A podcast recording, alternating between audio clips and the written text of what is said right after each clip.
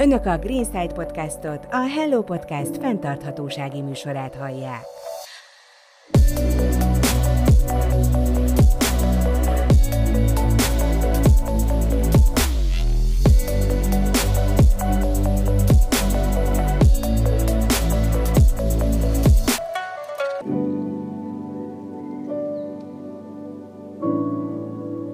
Üdvözlök minden hallgatót! Önök a Greenside Podcast áprilisi adását hallják, én Wolf Krisztián vagyok. Köszöntöm Önöket társszerkesztőnk Kis Eszter nevében is. Műsorunkat elérhetik minden jelentősebb podcast szolgáltató oldalán, így a Google és az Apple Podcasts a Spotify felületén, sőt, ott vagyunk a YouTube-on is. Hálásak vagyunk, ha feliratkoznak a csatornáinkra ezeken az oldalakon a követés vagy a feliratkozás gomb megnyomásával. Megtalálhatóak vagyunk a weben is a www.greensidepodcast.hu oldalon, vagy a közösségi médiában a Greenside Podcast Facebook oldalán. Ha el szeretnének érni bennünket, akkor ezt megtehetik a weboldalunkon, vagy a hellokukac hellopodcast.hu e-mail címen is. Nagyon mozgalmas hónap van mögöttünk a környezetvédelmi és fenntarthatósági hírek terén. Az Egyesült Államok például egy lengyelországi területre írt ki olajfúrási koncesziót a mexikói öbölben. Kiderült, hogy Anglia jobbára felkészületlen a klímaváltozással szemben. Végzetes lassulás következhet be a legnagyobb és legfontosabb tengeri és óceáni áramlatokban. Visszavonták a fertőtavi beruházás környezetvédelmi engedélyét, vészjelzést adtak ki a rengeteg űrszemét miatt, Állítólag nem csak az ExxonMobil, hanem a Shell olajvállalat is tudott a fosszilis üzemanyagok és a klímaváltozás kapcsolatáról már évtizedekkel ezelőtt, csak épp nem szóltak róla nagyon senkinek, de hír volt még ebben a hónapban az is, hogy két és fél év börtönbüntetést kapott egy Just Stop Oil aktivista, de több mint 200 millió forint büntetésre ítéltek egy angol gazdát és egy folyópart szétrombolásáért, és ismét lehet fülesbagokat számlálni a Magyar Madártani és Természetvédelmi Egyesület felhívására. Mindezeket és további híreket olvashatnak a már említett www.greensidepodcast.hu weboldalunkon. A legnagyobb hír a gazdák számára mégis az, hogy egy ideje már javában folynak a mezőgazdasági munkák. Az idén több fenntarthatósági szempontból is nagy kihívással néznek szembe a földműveléssel foglalkozók. Ezek egyrészt az ukrán gabona befolyásával kapcsolatosak a hazai piacon, másrészt a várható asszály miatt, ami ellen segíthetne az öntözés, de a hazai kapacitás ezzel kapcsolatban jelentősen elmondható elmarad a kívánatostól, ráadásul az öntözés drága mulatság, ha bár a kormány ígérete szerint idén átvállalja a mezőgazdasági öntözés költségeit. Ennek ellenére továbbra is sivatagosodik az ország egy része, és velünk maradtak a porviharok is. Arról, hogy ez miért is van így, már az előző adásunk bevezetőjében ejtettünk pár szót, de ismét nem csupán klímaváltozási sajátosságról van szó, hanem arról is, hogy az ember hogyan kezeli a talajt. Ezzel kapcsolatban rengeteg elmélet van, hogy milyen gazdálkodási forma a legjobb, és ezek mind azzal vannak összefüggésben, hogy a talaj minőségére vagy éppen a hozam maximalizálására törekszünk, meg persze, hogy épp milyen növényt akarunk termeszteni a területen. Az elmúlt évszázadok gazdálkodása azonban egy valamiben mindig megegyezett, ez pedig a száncs és trágyáz elv. Ezzel az elvel hangsúlyozottan nem szemben, hanem alternatívát kínálva mellette jelent meg nagyjából talán egy évtizede a regeneratív gazdálkodás, ami egy sekélyebb vagy teljesen elhagyott talajművelést jelent, ahol szinte egyáltalán nem bolygatják a talaj felső rétegét, teret engedve így az ott élő állatoknak, és takaró növényzetnek. Ez az eljárás persze nem működik minden termény esetén, de azért valljuk be, fenntarthatóság és porviharok tekintetében nagyon csábító takaró növényeket hagyni a táblán, és a talajlakókat nem elpusztítani. De mi is ez a talaj megújító gazdálkodás? Hogyan is kell ezt elképzelni, mikor, hogyan és kinek érdemes belevágni ebbe? Erről kérdeztük a Talajmegújító Gazdák Egyesületének három tagját. Vendégeink ez alkalommal telefonvonás segítségével voltak velünk, ami sajnos néha a hangminőség rovására ment, ezért szíves elnézésüket kérjük. Vendégeim itt a Greenside Podcastban Csizmás Krisztián régióvezető, Kisede tag és Szeredi Attila alelnök a Talajmegújító Gazdák Egyesületétől. Üdvözlöm Önöket, jó napot kívánok! Azért vagyunk itt, ugye, ahogy a felvezetőben is hallották, mert egy olyan eljárásról, mozgalomról kell beszélnünk, ami a mezőgazdaságban gyakorlatilag már évekkel ezelőtt találkoztam vele, egy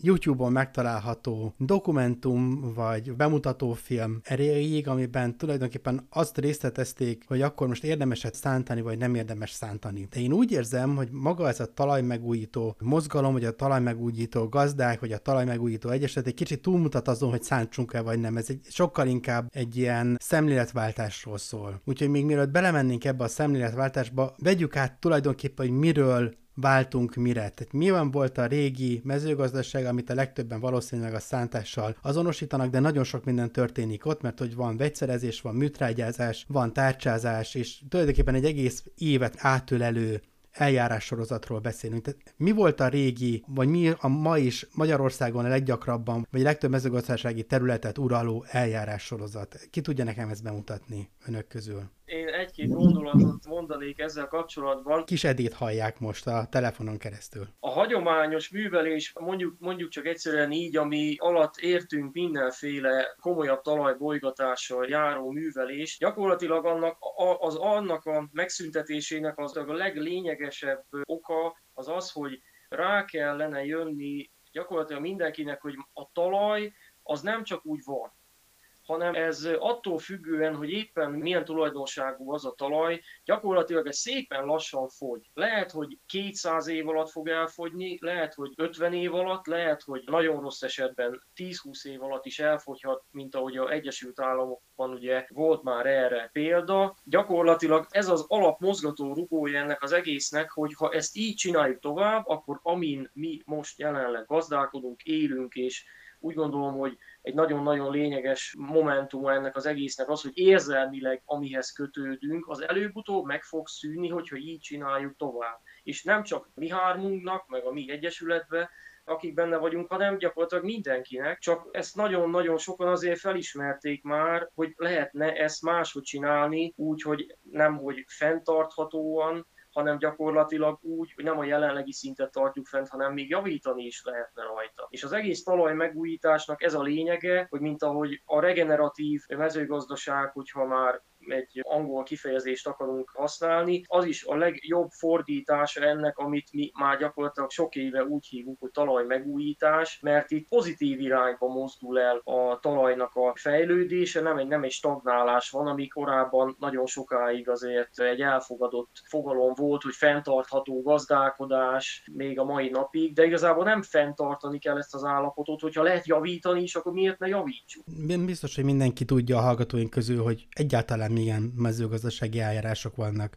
Megpróbálom egy kicsit összefoglalni. Tehát ez nagyjából úgy működik a hagyományos mezőgazdasági ciklus, hogy elvetettek valamikor valamit, azt learatják, aztán jön valami tárcsázógép, ha jól tudom, akkor az gyorsan kicsit így megigazítja a talaj felszínét, aztán jön lehet, hogy műtrágya vagy normális trágya, de utána összkörnyékén pedig ezt felszagatják egy ekével valami 40 centi mélyen, ha jól emlékszem még az én mezőgazdasági múltamra, de majd ezt önök kiavítják, hogy hogy működik, aztán vagy belevetnek valamit ősszel, vagy parlagon hagyják egy ideig, és akkor tavasszal csinálnak vele valamit, de hogyha tavasszal, akkor még akkor is jön valamiféle tárcsázás, és akkor utána jön a vetés, műtrágyázás, meg talán még egy kis tárcsázás, hogy a gyomokat kiírtsák, és utána nevelik rajta azt a bizonyos haszonnövényt, és utána learatják. Szóval ez nagyjából a, a dolog, és igazából, ha jól értettem, vagy jól olvastam utána, akkor ennek az egésznek az a problematikája, hogy azzal, hogy ilyen milyen megbolygatjuk a földet, és nem hagyjuk mondjuk, amikor állni hagyjuk hogy például takaró növényeket ennek a területnek a tetején, ezzel azt érjük hogy az élővilág is gyakorlatilag megszűnik ilyen magasságban létezni. De lehet, hogy tévedek, én nem akarom úgy beállítani magamat, mint aki ért ehhez. Segítsenek, hogy, hogy miről váltunk mire. Egy konvencionális és sima gazdálkodás az arról szól, ez egy nem túl bonyolult rendszer. Gyakorlatilag abban különbözik a mi felfogásunktól, hogy mi nálunk többet kell gondolkodni hiszen mondjuk egy konvencionális, úgy, ahogy ön is mondta, kezdjünk egy, mondjuk egy búzavetéstől, úgy, ahogy ön is mondta, van egy tárcsázás. Vagy egy soron, vagy két soron, vagy, vagy egyszer, vagy kétszer, vagy egy mélyebb művelés, egy Gruberrel, mondjuk egy 25-26 30 centig, hogy műveli, vagy netán van az abszurditás, amit én többször láttam már, hogy van olyan ember, aki a búza alá is szám, vagy a búza elé. Tehát a búza vetés elé, ő megszántja a területet, utána megkombinátorozza, utána elszórja a műtrágyát mondjuk egy 150-200 kg, nem hatóanyagról beszélek, hanem 200 kg műtrágyáról, mondjuk pétisó, és akkor az hatóanyag mondjuk 60 kg vagy 54 kg nitrogén mondjuk hatóanyagba, akkor ugye ezt bekombinátorozza, például utána, hogyha véletlen szárazság van, akkor ezt lehengerezik, utána elveti, és utána még egyszer lehengerezi. És ez mondjuk a búza, és ugye nyilván az fejlődik, és a fejlődése során még tavasszal is műtrágyázza, nyilván permetezi is, és utána kombányozás következik. Ő a kombányozás után, mikor már újra tarló, tehát le van véve a búza, akkor ő ezt ott hagyja gyakorlatilag a padlogon, és mondjuk a mostani időjárási körülmények között, amikor 50 fok van például a tarlón, akkor ugye az összes olyan élővilág, ami, ami nem bírja ezt a nagyon nagy hőséget, akkor az nyilván elpusztul, és nem tud sem regenerálódni, sem. Tehát elpusztul gyakorlatilag. És ők egész végig ott hagyják, és utána mondjuk legyen egy kukorica, következő veteménynek, akkor azt ők mondjuk ősszel 25-30 cm mélyen megszántják. Október vége, november, ahogy időjárás engedi, de akkor nyilván az még kiszántja, amikor még asszály van, tehát olyat is láttam már, vagyok letényképezve több olyan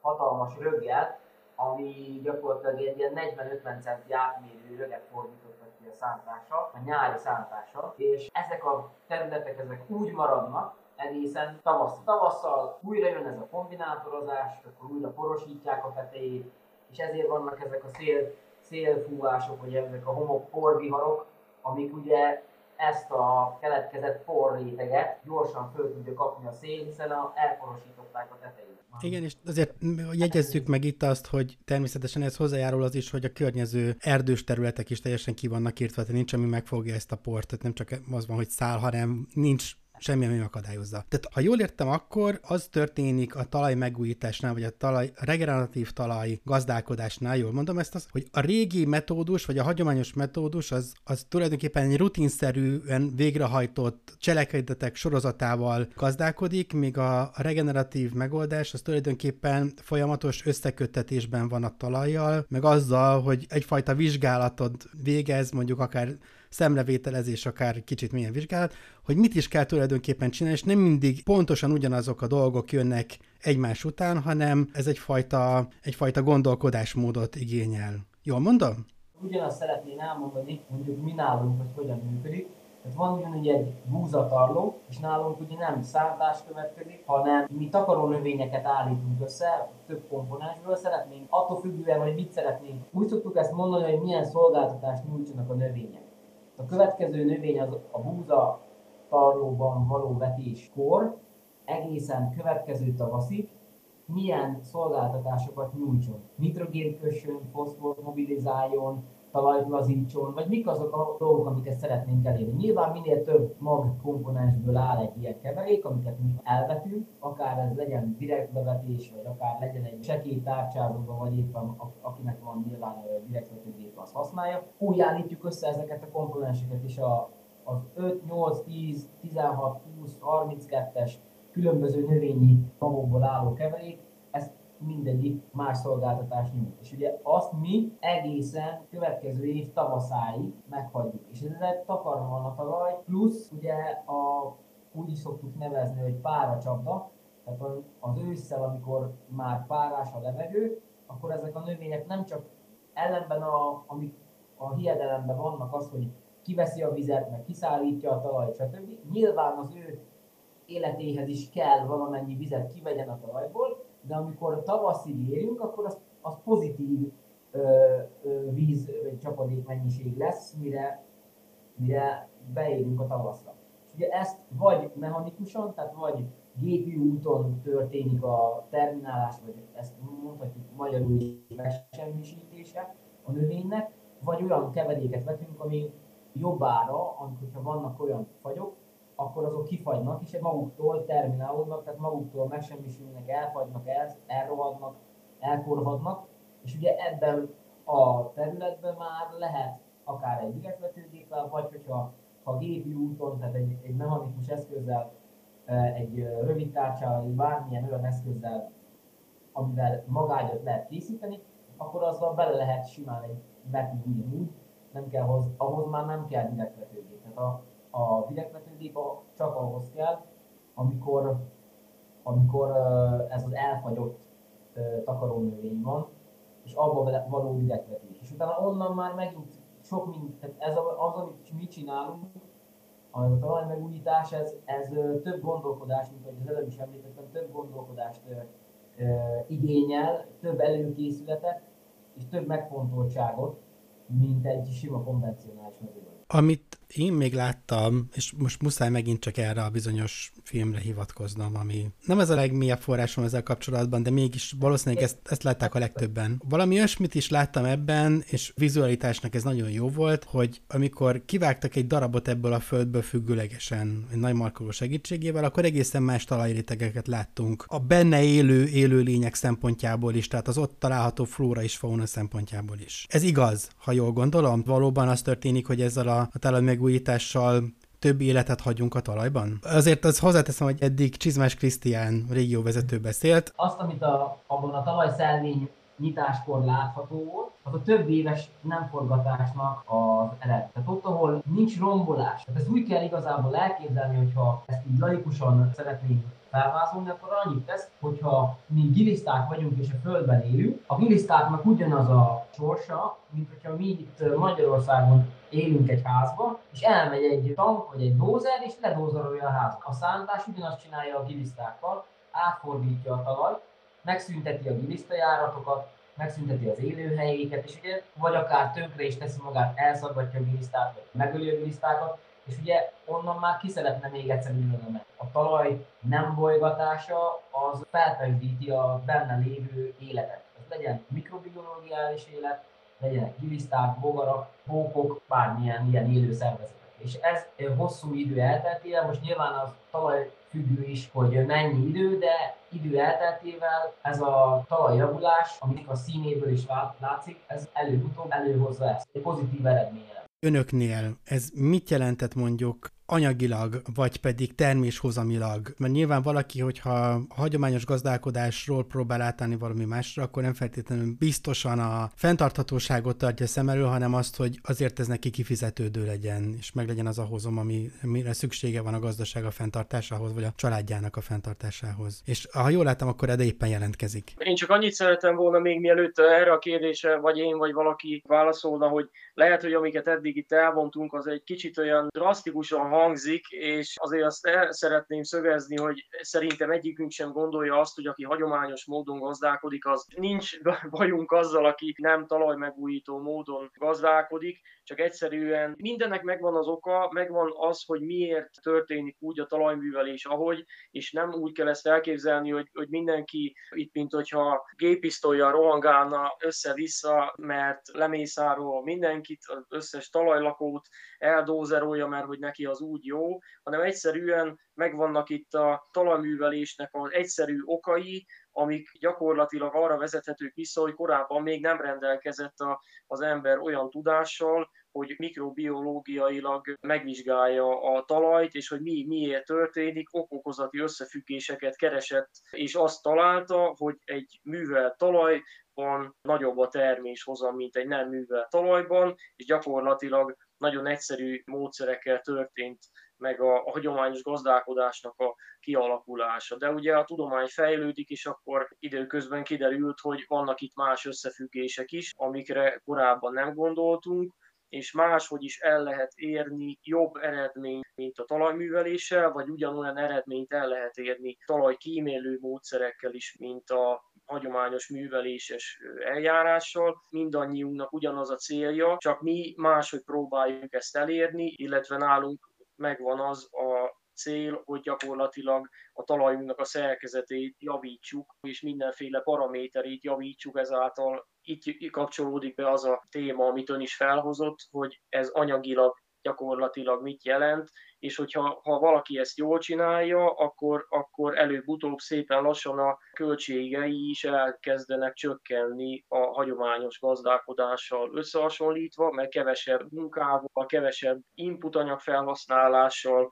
gyakorlatilag ugy, ugyanazt a eredményt el lehet érni, mint a hagyományos gazdálkodás során. Feldobta ezzel a magas labdát nekem, és akkor meg tudom szólítani végre Szeredi Attilát is, aki eddig, mint szürke eminenciás a háttérből figyelt az eseményeket. Én látom, a hallgatók nem látják, én láttam az applikáción keresztül, hogy, hogy itt van velünk, de még nem szólt hozzánk. Ha itt tartunk, és tényleg ez a helyzet, hogy igen, vannak olyan emberek, akik ilyen módon, és vannak olyan gazdák, akik olyan módon gazdálkodnak, akkor térjünk egy kicsit arra, hogy önök személy szerint egyenként is jól hogyha mindenki válaszolna rá. Hogyan találkoztak ezzel a dologgal, és mi volt az, ami meggyőzte önöket, hogy áttérjenek, ha egyáltalán régen a hagyományos módon gazdálkodtak, erre az új módszerre. És akkor most megkérem Szeredi Attilát, hogy kezdje ő. Nekem az első alkalom egy egyesületi tagunk hívott el egy ilyen közös rendezvényre, ami évenként megrendezésre kerül az egyesületi tagoknak. Ez egy párnapos rendezvény, ahol a tagok elmondják, hogy milyen említésre való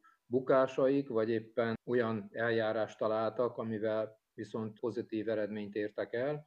Tehát gyakorlatilag ilyen egymásnak a tapasztalatokat átadjuk őszintén. Én sem hallottam még 2017 előtt erről az eljárásról, illetve erre a típusú gazdálkodásról. Viszont azt láttam már, hogy az éghajlat egyre aridabbá válik itt az országunkban, tehát egyre nehezebb. Ezt kicsit magyarázzuk meg a hallgatóknak, bocsánat, az arid az száraz, egyre szárazabbá, igaz? Igen, tehát egyre szárazabb, és egyre szélsőségesebb lett az időjárásunk éven belül, és ezt valahogy jó lenne kompenzálni, és egy kiegyenlített terméshozamokat elérni. És valahol ennek a regeneratív gazdálkodási módnak a célja, pont az, hogy azon keresztül, hogy élővé tesszük és próbáljuk visszaállítani az eredeti rendszert, ami egy élő talajban annak idején működött, aminek aztán nem csak az, a, hogy a talajművelés egyre minimálisabbá válik a rendszerben, és esetleg a végén ugye elhagyásra is kerül, de egyre kevesebb műtrágyával, egyre kevesebb növényvédőszer felhasználásával,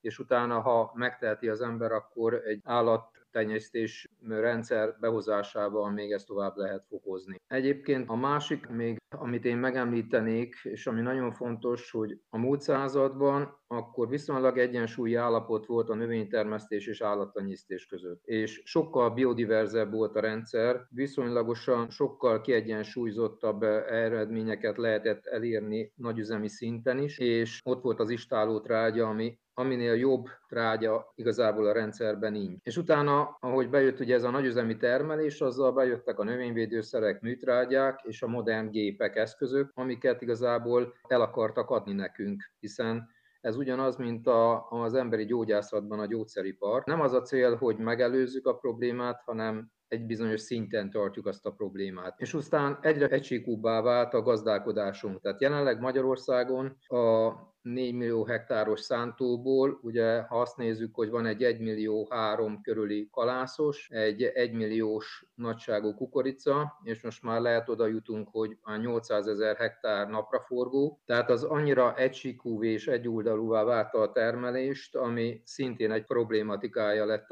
az egész rendszerünknek. A regeneratív rendszerben másik ilyen megoldási lehetőség, azon kívül, hogy a, a talajszerkezetünket javítsuk, hogy ezt a biodiverzitást, ami kiesett a rendszerből, ezt megpróbáljuk visszahozni a rendszerünkbe. Amit én még kihangsúlyoznék egyébként a hagyományoshoz képest, hogy ott végül ahogy régebben én is gazdálkodtam, ez, ez egy rövid távú gondolkodás jelent. Ahogy megszoktuk, és úgy csináljuk. Ez a rendszer, ahogy a többiek is említették, sokkal több odafigyelést, sokkal több gondolkodást jelent, és egy nagyon hosszú távú gondolkodást feltételez, amin nem azonnal megtérülő befektetéseket jelent. Egy ilyen rendszerbe bekapcsolódni és elkezdeni csinálni, az nem azt jelenti, hogy nekem egy év múlva már kiegyenlített hozamaim vannak, és biztos nyeriben vagyok. Egy fokozatosságot kell feltételezni ebben a rendszerben. Ennek egy fokozatos átmeneti állapotai vannak, mikor eljut az ember egy 5-10 évre rá egy bizonyos szintre. Nem szabad fejest ugrani, úgymond a vízbe. Tehát óriási kockázatokat vállal fel az ember. Vagyis, ha jól értem, akkor ön is valahogy úgy kezdte el, hogy volt egy bizonyos terület a ami a rendelkezésére állt, és annak valahány százalékában elkezdte ezt a gazdálkodási formát, és majd később valamikor ez úgy érezte, hogy jobb hatás fokkal működik, mint a régi, és akkor az egészen lecserélte szépen fokozatosan. Ezt jól értem, igaz? Igen, 17-ben szántottunk utoljára, és utána azt elhagytuk, utána még a lazítás volt, és gyakorlatilag három éve már nincsen semmilyen jellegű mélyművelés, már csak sekélyművelés, és gyakorlatilag most már megvan egy direktvetőgép rendszerünk az őszivetésűekhez, és most tudunk elkezdeni a abba az irányba menni, hogy gyakorlatilag nem műveljük a területet. Hát persze egyéb technológiai eszközöket is használunk a rendszerben, amik most még nem említett. Mindjárt kitérünk erre, és Krisztián, de önöknek volt valami hűha faktor, vagy pedig egyszerűen önök is szép fokozatosan álltak erre át, és lassacskán derült ki mindennek az előnye, vagy önök már teljesen meg voltak győződve arról, hogy amikor belekezdtek, hogy ez működni fog. Krisztián. Én az a vagy csinálunk valamit, vagy nem vagyok, ami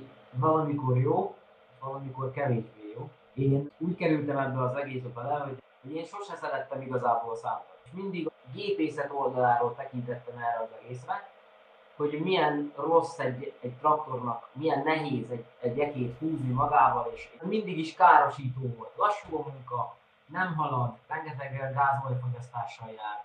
Szóval ez egy számomra nem volt jó technológia, és ezért kerestem lehetőség. Én amikor kerestem, akkor az ember úgy nézi a világot, és hirtelen, hogy hogy nem, a Kökény Attila híres mezitlábas videóját láttam meg az interneten, a Youtube-on, és többször meghallgattam, és arra jöttem rá, hát mondom, hogy én akkor miért csinálom ezt, a, amit az Attila is említett, csak ő nem ebben a szóval, vagy szókapcsolata, vagy szópára, ez az ISC, tehát a I szoktuk csinálni, dolgokat csináljuk. Miért is csinálom én ezt? És akkor kerültem kapcsolatba a Küpény Attilával, és ezen belül az Egyesülettel, és én is ott voltam a 2017-ben, és akkor ugye elmondjuk egymásnak, hogy mik azok a buktatók, amikbe bele estünk, hogy a másik nem menjen keresztül rajta. A direktvetésen keresztül beszélünk, többször már hallottam itt a többiektől is, a direktvetés, meg én is többször mondom is, és nagyon szeretném ezt nyomatékosítani az emberekbe, hogy a direktvetés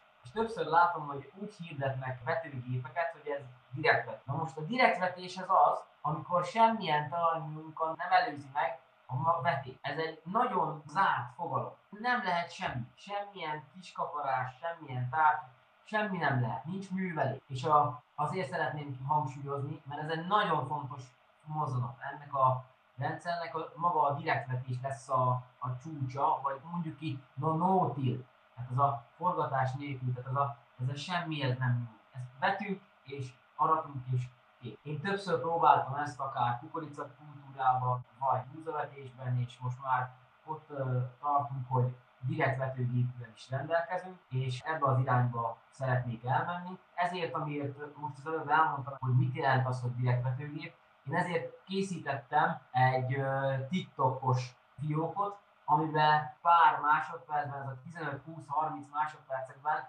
szakmai videókat készítek erről az egész rendszerről, magáról a vetőgépekről, én inkább a, a gépészeti vonalat nézem, de természetesen vannak takarónövényes videóim is, hogy hogyan néznek ki a takarónövények, hogyan vetjük a takarónövényt, ezt bővítjük az egyesületi videókkal kapcsolatosan. Hogyha vannak ilyen dolgok, akkor ezeket feltöltjük ide erre a platformra mert azt látom, hogy egyre több a felhasználó, egyre több a, az érdeklődő, akár erre a talajmegújítás szinterén is, akár a fiatalok, akár idősebb korcsoportok nézem. Ez lenne a lényeg, hogy egy ismeretet terjesztünk, és olyan jó helyesen mondta az adás, én, én is szeretném kihangsúlyozni, hogy mi senki ellen nem vagyunk. Mi a, a talajmegújításért, vagy azért, hogy a gyermekeinknek, vagy az unokáinknak a mi területeink olyan termőföldeket hagyjunk, amik, amik potenciálisak lesznek. Akkor már csak Kisedem maradt hátra. Az ő történetét még nem hallottuk, hogy hogyan állt át erre, egyáltalán átállt, mert lehet, hogy vett egy darab földet, és ilyesmivel kezdte rögtön.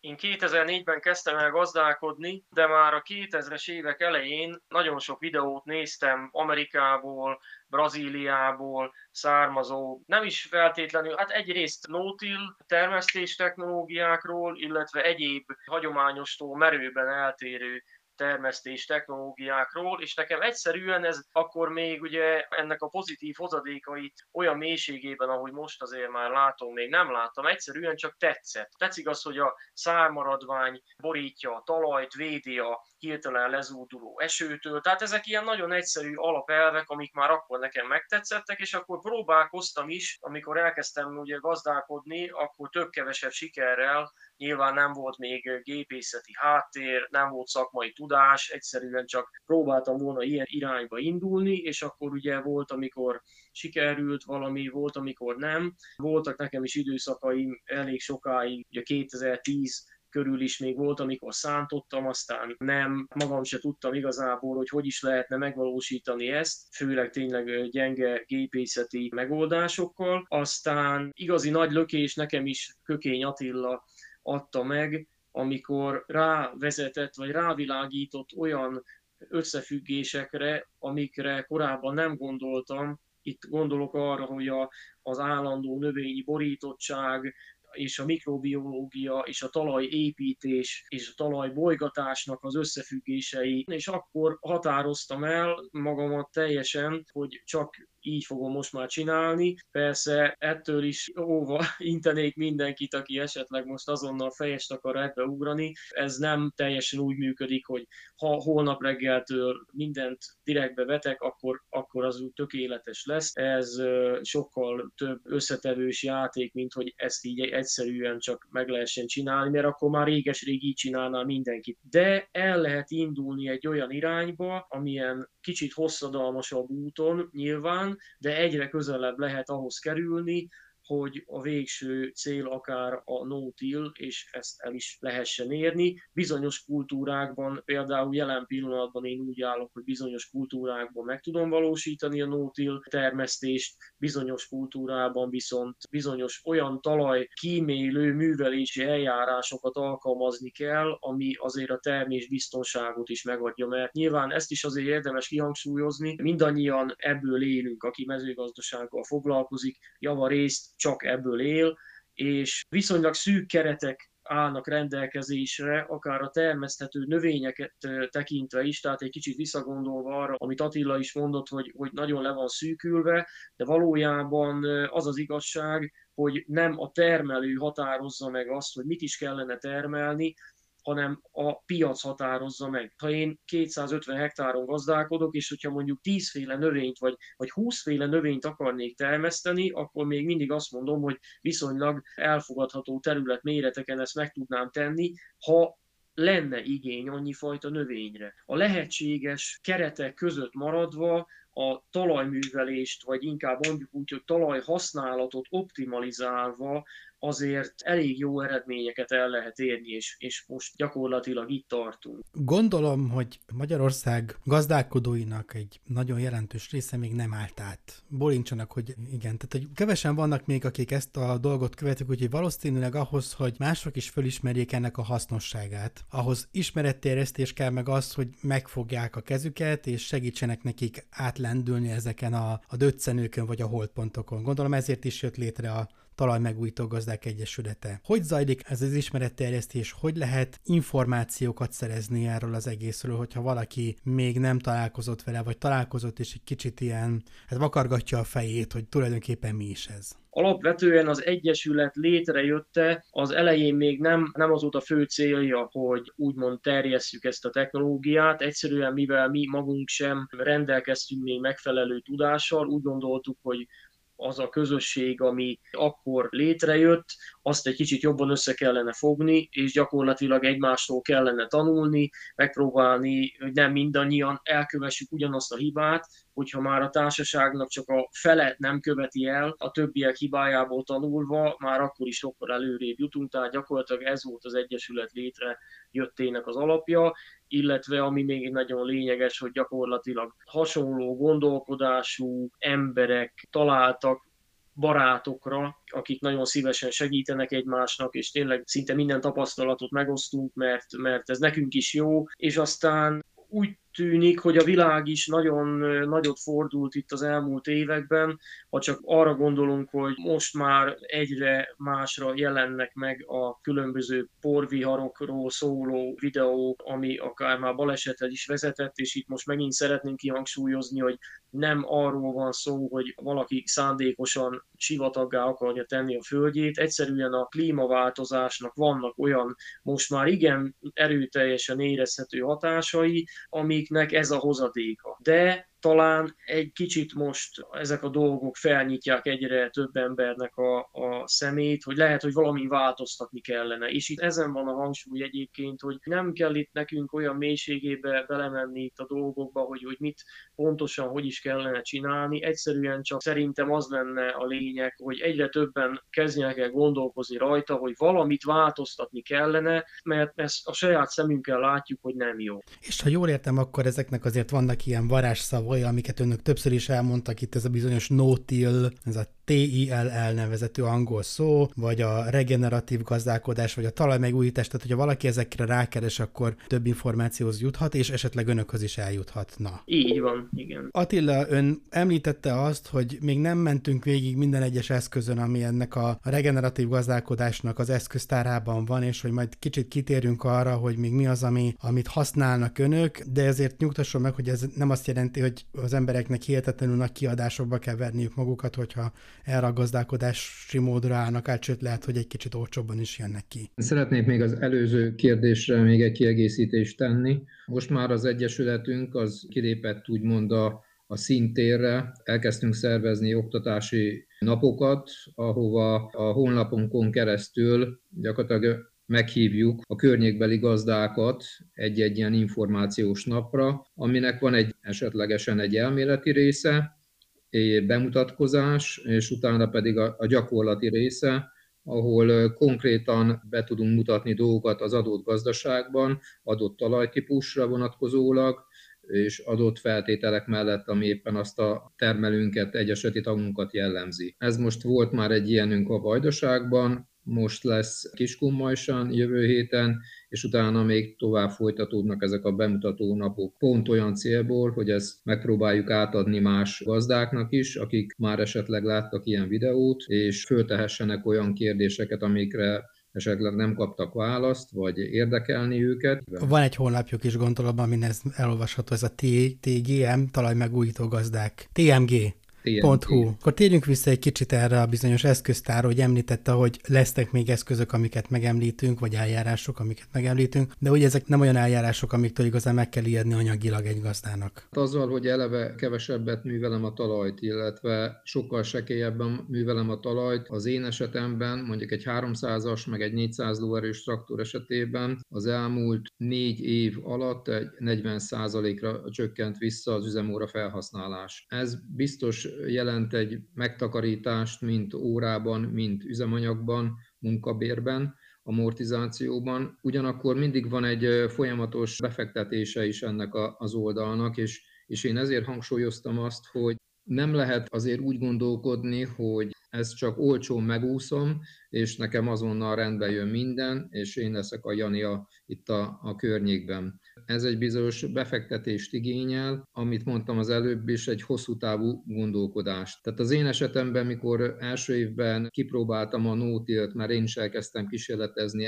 rögtön az elején, hogy tanuljak és tapasztaljak. Ez egy olyan mezei pocok inváziós év volt, hogy gyakorlatilag azon a tábla részen egy szitává fúrták a talajt a pockok. És mondjuk, ha ezt most átteszem arra, hogy én első évben 100%-ra átállok erre a rendszerre, akkor én abban az évben meginoktatom a cégem stabilitását. És akkor az ember rögtön elgondolkozom, hogy akkor hogy tovább. Tehát, hogyha nekem ilyen műveletlen részen kell, tehát, hogy magyarul nem nyúlok a talajomhoz, bolygatlan talajállapotban van, akkor ezt hogy fogom tudni megoldani, hogyha egy ilyen pocok invázium van. És akkor ugye ezeken gondolkodni kell, hogy ez milyen, milyen lehetőségem van. Azt megkérdezhetem, hogy mi lett a megoldása ennek? Még nem tudom a végső számokat mondani, mert ugye biológiáról beszélünk, ami nem egy év alatt épül föl. Mi összefogtunk a Madártani Egyesülettel, és egy olyan 41 néhány udut helyeztünk ki a területeinkre, ahol nincsenek fák. Ez azt jelenti, hogy villanyoszlopokra, illetve olyan mesterséges vércsetelepeket alakítottunk ki, ami még ilyet ideáig nem is csináltak. De az első év eredménye az volt, hogy a maga a ragadozó madár populáció az, az elkezdett emelkedni, és ezt befogadták a ragadozók, és elfogadták ezeket a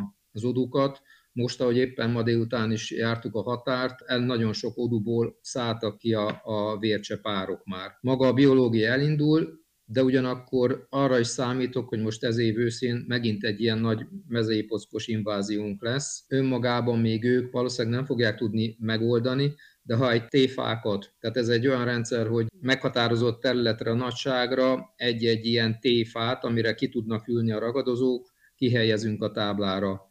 Elszórtam, és gyakorlatilag megkönnyítjük úgymond a munkájukat.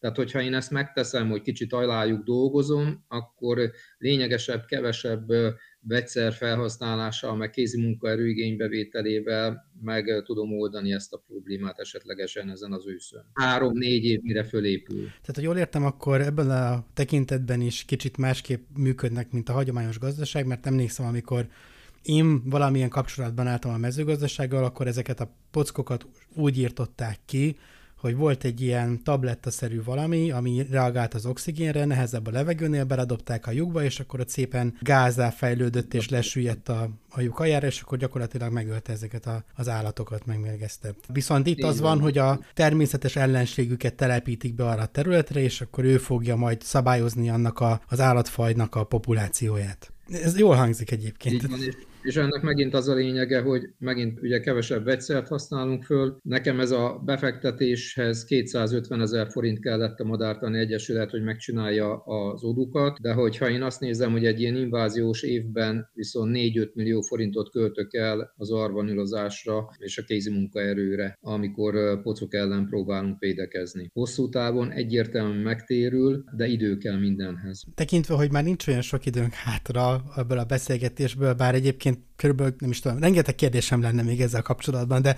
majd egyszer talán visszatérünk önökre, és majd, majd lehet, hogy jövőre megint megcsináljuk ezt a beszélgetést, hogy tulajdonképpen hol tartanak. És egyébként akkor érdekelni fog engem az is, hogy vajon hány százalékát sikerült megfogni, vagy meggyőzni a gazdáknak, és hogy ők milyen eredményességgel jártak. Szóval gondolom ez egy fejlődési pálya lesz. De tegyük fel, hogy mindenki, aki mezőgazdasággal foglalkozik a saját területén, átáll erre a regeneratív vagy talajmegújító gazdálkodásra. De ettől még nem lesz minden csoda szép és csoda jó, mert annyi minden mással kell szembenéznünk problémával a klímaváltozás miatt, ami gátolja, vagy, vagy megakadályozza a, a tökéletes terméshozamot, vagy egyáltalán azt, hogy legyen termésünk, hogy talán felsorolni is nehéz, az asszálytól kezdve, az, hogy nincs tél egyáltalán, és tulajdonképpen fölborul a növények természetes ciklusa. Nem is akarom felsorolni az egész, és egészen addig, hogy szélsőségekbe kell gondolkodnunk, mert bármilyen időjárási jelenség jó, most már igazán szélsőséges lesz. Nem fogunk fölmelegedni, mit tudom, olyan 55 fokra egy nyáron, viszont hogyha valami felmelegedés történik, az nagyon extrém lesz, és hogyha lehűlés történik, az is nagyon extrém lesz. Hogyha jön egy csapadék,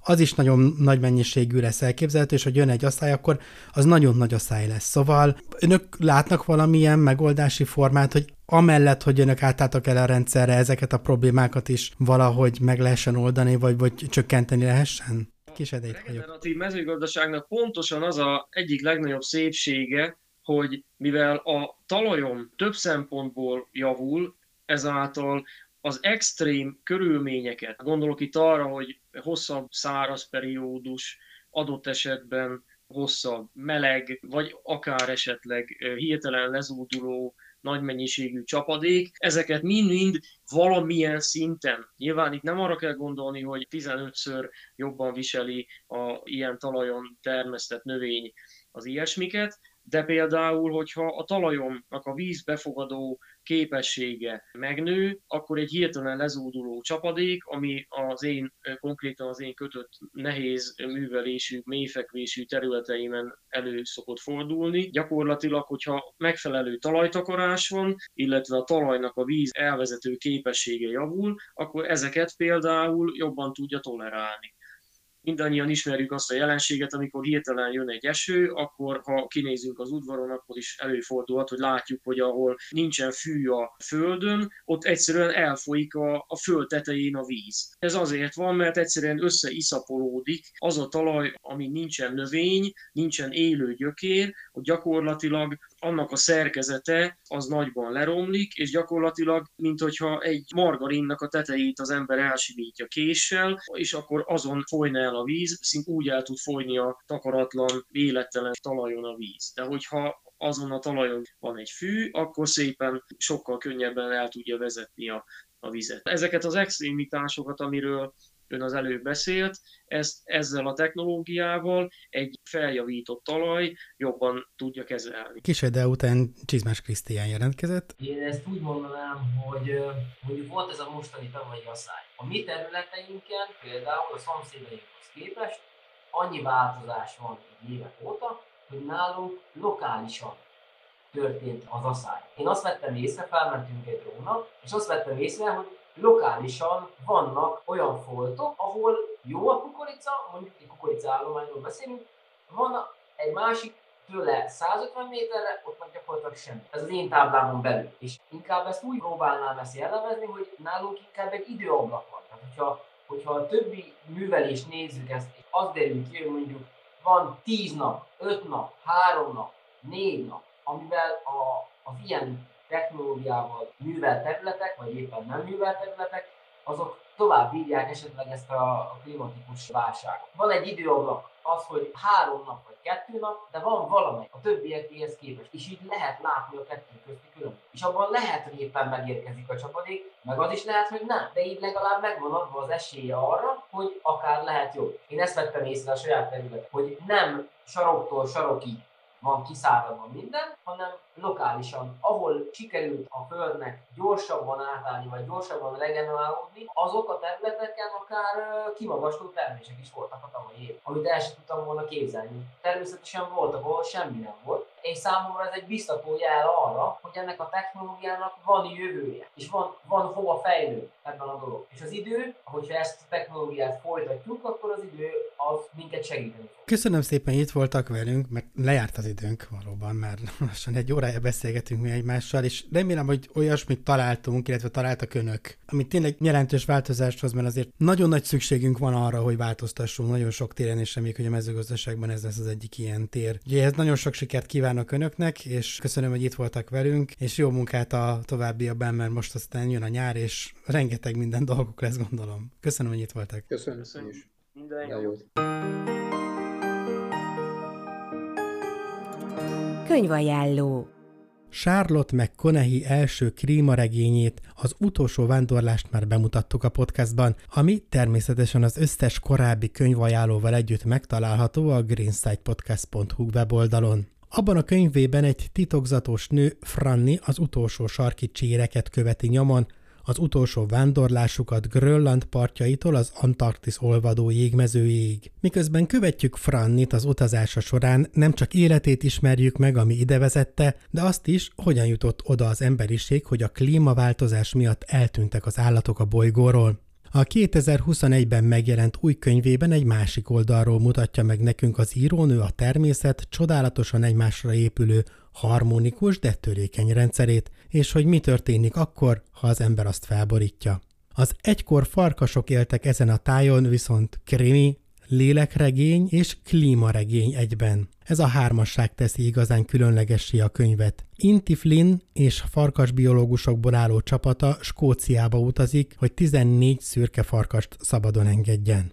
Ahogy a híres Yellowstone-i visszavadasítási projekt Inti projektje is a környezet helyreállításáról szól. A farkasok évszázadok óta eltűntek a skót felföldről, amivel felborult az ökoszisztéma egyensúlya. Azzal, hogy eltűntek a farkasok, a szarvasok száma túl nagyra nőtt. Ez azért probléma, mert a fák a szarvasok mellett nem tudnak megfelelően fejlődni, aminek következtében csökkent az erdők aránya, és ezzel párhuzamosan a biodiverzitás a területen. Mindez azért is különösen fontos, mert az évszázadokkal ezelőtt erdővel borított skót felföld mindössze néhány százalékán van már csak erdő napjainkban a tömeges fakivágások miatt. Az erdőkre és azon belül is a természetes erdőkre és az erdőkben található biodiverzitásra azonban szükség van a klímaváltozás miatt. Az erdők rengeteg szenet nyelnek el és közvetítenek a talajba, ami így nem tud a légkörbe kerülni. Ehhez azonban erdők kellenek, az erdőbe pedig ragadozók, például farkasok. A Yellowstone Nemzeti Parkba történt visszavadasítási projekt pedig már bizonyította, hogy a ragadozóknak milyen fontos szerepük van az ökológiai egyensúly fenntartásában. A könyvben természetesen a helyi lakosok nem örülnek a farkasoknak, különösen a jutenyésztők. Ettől függetlenül Inti Flynn megérkezik a skót kisvárosba csapatával és ikertestvérével, Eggivel, aki korábban egy bántalmazó férfi felesége volt, és a rossz bánásmód miatt jelenleg szinte katatón állapotban van. Az egyik farmer szinte azonnal megöri az egyik farkast a szabadon engedésük után, ami jól mutatja a farkasokkal szembeni ellenállást. Inti Farkas projektjének egyik leghangosabb kritikusa a jutenyésztő Stuart Burns, akiről széles körben ismert, hogy veri a feleségét. Amikor Inti felfedezi Stuart holtestét, tudja, hogy a farkasokat fogják hibáztatni. Ezen a ponton a történet krimivé válik, ahol nem tudni, ki a bűnös. Intinek minden áron meg kell védeni a farkasokat, kideríteni, mi történt, miközben saját démonaival és testvérének állapotával is szembe kell néznie. A regényben mindezen érzelmi nehézségeket még inkább felerősíti, hogy Intinek van egy adottsága vagy idegrendszeri rendellenessége, kiminek tekinti. Tükörérintéses szintéziája van. Túlzott empátiával rendelkezik, emiatt úgy érzi egy lény érzelmeit, mintha ő maga lenne a bőrükben. Ugyanúgy érzi a farkasok szenvedését, félelmét, éjségét, mintha ő maga élni át mindezt. Ahogy Inti tapasztalásain és érzésein keresztül követjük a cselekményt, fájdalmasan őszinte tükröt kapunk az emberi világról. Kegyetlenséget, erőszakot és az empátia hiányát találjuk, nem csak más fajok, de egymás iránt is. Az egykor farkasok éltek ezen a tájon, ugyanúgy, mint a szerző korábbi regénye is azt a problémát vizsgálja, hogyan lehet meggyőzni az embereket arról, hogy törődjenek a természet és az állatok sorsával. Mi szükséges ahhoz, hogy felismerjük, erdők, növények, állatok nélkül mi emberek sem tudunk létezni, hiszen mi is csak egy eleme vagyunk a természet csodálatos és törékeny ökoszisztémájának. Minél hamarabb felismerjük ezt, annál többet menthetünk meg a bolygó ökoszisztémájából. A könyv magyarul az Alexandra kiadó gondozásában jelent meg. Csináld magad! Ma a házi sampon elkészítését fogjuk bemutatni. Ez a garantáltan elmentes természetes sampon tökéletes arra, hogy a hétköznapi egészséges fejbőrünket ápoljuk vele. A haj tökéletesen tiszta és fényes lesz tőle. Azonban fontos megjegyezni, hogy vannak olyan fejbőr problémák, fertőzések és megbetegedések, amiket a házi készítésű sampon helyett speciális szerrel kell kezelni. Ehhez forduljunk bőrgyógyászhoz, vagy kérjük ki egy gyógyszerész tanácsát. De mi is kell a házi samponunkhoz? Nagyon kevés dolog.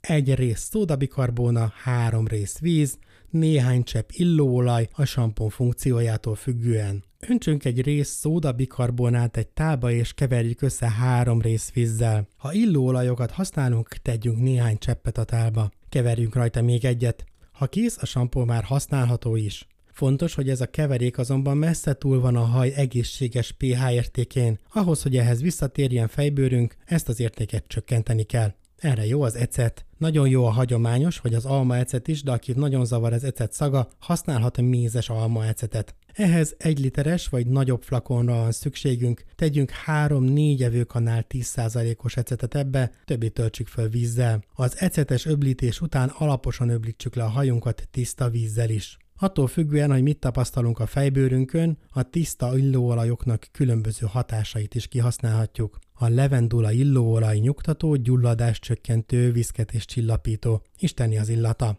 A teafaolaj nagyon jó zsíros, korpás, viszkető fejbőrre, csökkenti a korpásodás tüneteit, fertőtlenít elősegíti a fejbőr tisztulását de például a geránium illóolaj nagyon kellemes, virágos illatú, erősíti a hajat, ezentúl gyulladásgátló, antiszeptikus, összehúzó és stimuláló hatása is van. Egyensúlyba hozza a zsíros hajat és a fejbört, így zsíros hajra vagy gyenge szálú hajra kiváló lehet. Ha 4 deci sampont készítünk, akkor mindez kijöhet 100-150 forint alatti összegből, attól függően, hogy milyen illóolajat használunk.